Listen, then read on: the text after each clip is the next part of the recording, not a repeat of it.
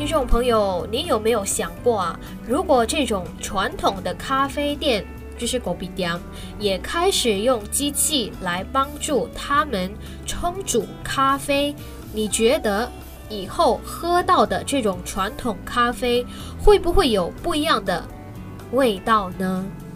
因为要，在上个星期通过社交媒体平台看到早报新闻在十一月三号发出的照片，以及写着新加坡小贩中心引进机器臂，这个臂呢是手臂的臂，机器臂泡咖啡省时省力，容易操作。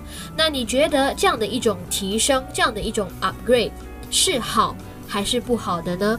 会不会觉得说就失去了冲煮传统咖啡的那种仪式感？因为啊，对于一些人来说，仪式感是很重要。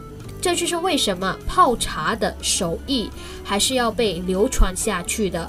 其实我们喝茶、泡茶，机器呢也可以做到，但为什么还是要保留茶艺呢？就是为了。就为了就是要保留喝茶的那种仪式感嘛，当然也是手法是很重要的。那这些呢是机器代替不了的哦。